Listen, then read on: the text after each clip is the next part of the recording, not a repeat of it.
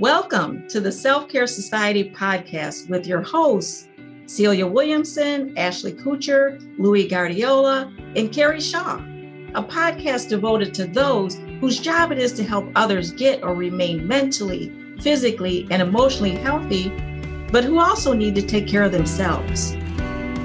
How we're going to do this? By first showing you the filtered, pretty version of success, and then the real struggles, real work, and raw grit it took to get there, how they took care of themselves and also achieved their goals while doing it. Together, we will work with you to improve and maintain your internal health and growth while helping you achieve your external goals and your next professional achievement in life. And we're excited to show you how to follow your own individual and unique path and achieve the dreams you have while taking good care of yourself. So let's get started. Hey, welcome to the Self-Care Podcast. I'm Dr. Celia Williamson, and we are in between two holidays, Juneteenth, which is a federal holiday, and the 4th of July, both symbolizing freedom. So Juneteenth is the combination of June and the 19th. It's commemorated because of the emancipation of African Americans in the U.S. So we celebrate freedom, but are African Americans really free? That's the question. I mean, literally no one can own another individual in the U.S. But let's think about Black Lives Matter. And why did we have to say Black Lives Matter? Don't all lives matter? It makes me think of the body, which is divinely organized. So if the left arm is ailing and needs healing, the body automatically sends the healing to the left arm. Right? So that the body understands that every aspect of the body should be functioning at its optimal level, if possible. So we send healing to the left arm. The right arm doesn't say, well, right arms matter. Or, you know, the body doesn't say, well, the whole body matters. We understand that healing is needed in the left arm. And so we send the added healing. The body sends the healing to the left arm. So in this country, we need to send healing to Black lives. So why? Why the whole Black Lives Matter? Well, we do understand that disproportionately, the criminal justice system, police officers have been using excessive force, often death, when they deal with Black lives. We know through research and statistically that Black lives are more often stopped at police stops. More often they are searched or their vehicle is searched. More often they are taken to jail than any other group. More often they are convicted. More often they receive extended time in jail or prison than any other group, except in these statistics, Native Americans. So the criminal justice system has disproportionately produced negative outcomes for African American lives. But that's not the only reason that people are calling for an understanding that Black Lives Matter, because it cuts across systems. It is systemic. So when we look at the healthcare system that we purport to work in to improve all lives, we know that the birth outcomes of Black babies is disproportionately higher than other babies. We know through research that more Black babies are not likely to reach their first birthday than other babies. We know that a mother A white mother without a high school diploma has a higher chance of having a healthy birth outcome than a Black mother with a college degree. And that is the only place where this is true, because we know the more money you make, the more education you make affords you more money. The more money you make, better health outcomes. It's true in every case, except in birth outcomes of Black mothers. Why? They suggest because of racism or the perceived stress related to racism. Racism is occurring or perceived to be occurring. Same level of stress. In the healthcare system, we know that there are higher rates of child and teen deaths among Black teens than any other group, except Native Americans. We know that in terms of chronic health, that Black lives suffer more chronic health issues, more diabetes, more hypertension, more asthma than any other groups. In fact, African Americans are more likely to die at early ages from all of these type of chronic diseases, particularly high blood pressure and stroke. So within the healthcare system, it disproportionately and negatively affects Black lives. So not only the criminal justice system, but the healthcare system. Now let's look at the education system. There are racial disparities in schools. Black students are 3 or 4 times more likely than their white peers to be expelled or to face multiple suspensions. We know that once kids are removed from the general educational population, that they are more likely to quit school or to be systemically dropped from school. We know that the diagnosis of ADHD is more disproportionately labeled among Black boys. We know that Black lives are more likely to be taken out of general population and put in special needs classrooms, which already lowers the probability that they will graduate high school. We know that upwards of 21% of Black children are less likely to graduate or graduate on time. We know that they're 2 to 3 times more likely while they're in school to be connected to law enforcement because of school suspension or because of acting out. So we know that those arrest records start often under the age of 18. We know that 1 in 3 Black boys are expected to be sentenced to prison compared to 1 out of 17 white boys. So let's also look at the political system. We know in our history books, social studies is a very political topic, right? Because in social studies, we can mold young minds to revere, to look up to who we put in the social studies books. So in the social studies books, if there is one dominant gender, one dominant race of people seen as the heroes, right? Then we can start to internally implant the way that young people see white males, the way they may look up to them. Who makes it in the social studies book is important, it's critical, it's political. There have been plenty of women that have served this country, that have created, invented things, that have taken care of children. I mean, my mother took care of probably upwards of 10, 12 children, produced 4 doctors. But more importantly, people who didn't become doctors, but who stayed out of the criminal justice system because they had the love and the support, people that stayed off of the welfare rolls and became productive citizens in just everyday jobs. Excuse me, because they were loved and cared for. Indeed, women who've taken care of kids for many decades, kids that were theirs and kids that weren't even theirs,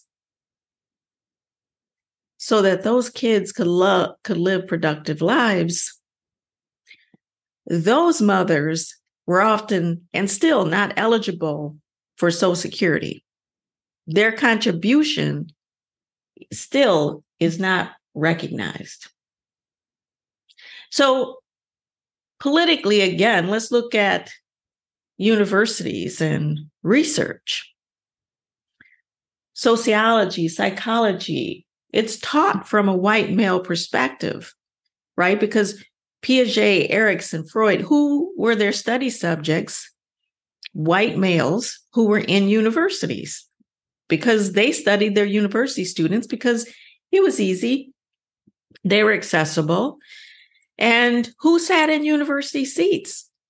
White males. So theory, psychology, sociology, those theories were based on white males. Not to say that the perspective, the feeling, the thoughts of white males are illegitimate. They are legitimate, but to that population.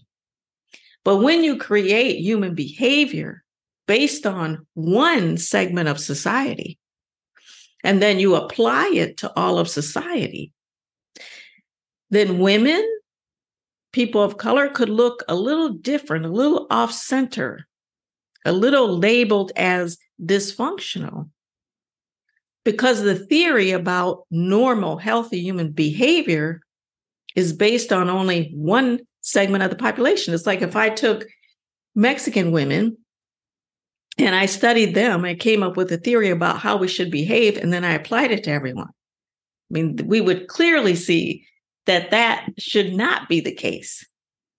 So education is political. Let's look at politics itself. The U.S. Congress, still 78% of the Congress are made up of white people, 22% non-whites. It's difficult to see someone else's perspective when you sit inside yourself. It's hard to come out of your own mind, your own set of experiences, right? When you haven't had another person's experience. And so that's why diversity, who's at the table, is so critically important, because they bring that perspective. Let's look at the economic well-being. Look at money.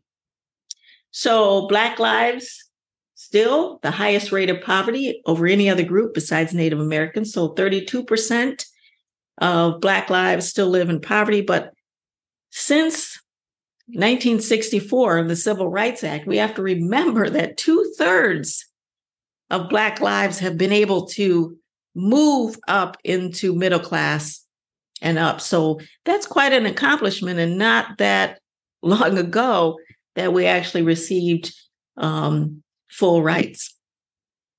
Black teens have higher rates of summer employment. Black lives have a higher cost of burden. So those 32% in poverty still have a higher cost of burden, meaning that, you know, they're living in homes where their heating bill is higher. They're shopping at stores where the price of food is higher. So the economic system is burdensome to Black lives disproportionately. So what we find is we're, you know, children at higher risk, adults who are Black are at higher risk, in old age you are at higher risk because of the chronic health conditions that you've suffered your whole life. And sometimes Black lives don't even get to cash their first Social Security check that they paid into all of their lives. So I talked about not having a seat at that table so that you can bring the diversity. It's important to take your seat at the table whenever possible, right? You know, as a woman, as a person of color, as somebody who simply has lived in poverty before, perhaps, how important it is that you're at that table, that you speak up for the rights of other people. And in occupying that chair, you have a tremendous responsibility not to sit too long without taking action. So your crown has been bought and paid for by other generations of people who allowed you to get to the place you are today. Put that crown on your head and assume your role.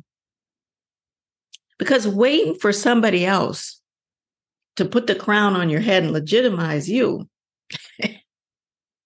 is the same as being subjected to slavery. Your freedom has been taken. You don't feel confident to put that crown on your head and to wear it and to take that seat at the table and to speak up for people who will never have that seat and never wear that crown and, you know, never have that opportunity. If you don't take that opportunity, you are subject to a form of slavery, a lack of freedom. You don't feel free enough to speak up for other people, then that is a continued form of slavery. Because you've seen it. You've seen people beaten down. You've seen people robbed of what they should have. You've seen creativity and genius in these neighborhoods among these people you work with. But that genius, that creativity will never come out and be shared with the world because that person lacks a sense of confidence, an internal type of slavery. And you've seen the invisibility and the injustice and the despair among your clients, among your coworkers, maybe even yourself. And each time that invisibility, that injustice, that despair happens, it's like a whip across the slave's back. See, we can't afford to let our shyness, our low self-esteem get in the way. We have to do the work. We have to let our creativity and our talents shine. That's why we were given them. This is bigger than us. See, we don't have to lead. We can be great followers, but we have to contribute our talents. We have to contribute our talents. We also have to recognize that words are important, and that our action or inaction is important. If we are freeing others in the world, working one-on-one, as we do as community health workers, we also have to let our words and our action and the way we spend our money and the places we don't spend our money also speak for us in the larger sense. You know, what we spend our time on is important in terms of social justice and freeing others in the world and respecting those who've been invisible. Who we spend our time with, important. What we choose to wear, not wear, places we choose to go, don't go, where we choose to spend our money and not choose to spend our money, all important. Who we choose to speak to as we pass by them, important. What we attend to, what we ignore, important. Understanding even your amount of privilege, important. So every time somebody is stigmatized or made to feel excluded in our laws, in our policies, in our organizations, in our faith-based organizations, in our daily interactions, those people who are ignored, it cuts like a whip across the slave's back. In historic slavery, it was clear who was in charge and who was oppressed.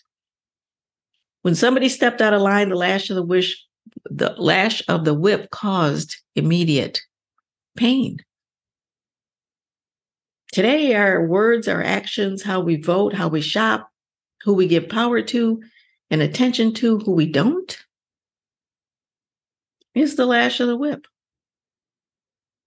I can choose to use my voice, my power, my privilege for good, or I can choose to use it for evil. There's no in between.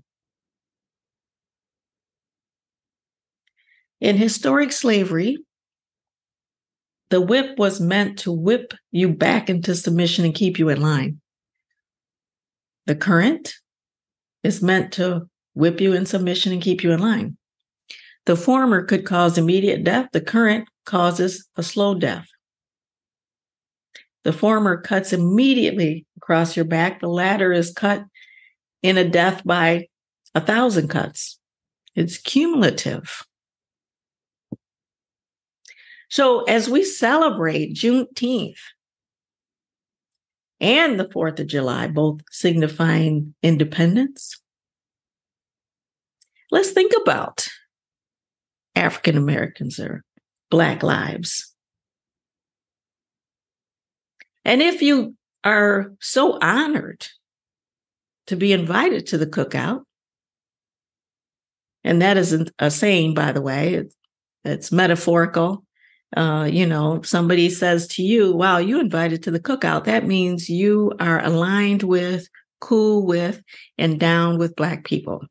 And if you literally get invited to the cookout, because African Americans have historically informally adopted family members who aren't blood relatives, but who nonetheless are family.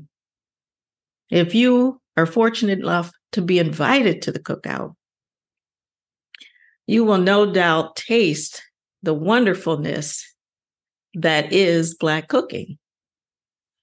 We take our foods very seriously, and in fact, the elder women of the family, or if you're not an elder woman and so honored to be able to put together the menu, you have reached a pinnacle in life.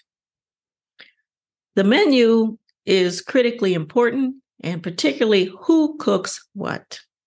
Critically important. If you are literally invited to the cookout, you will taste wonderful food.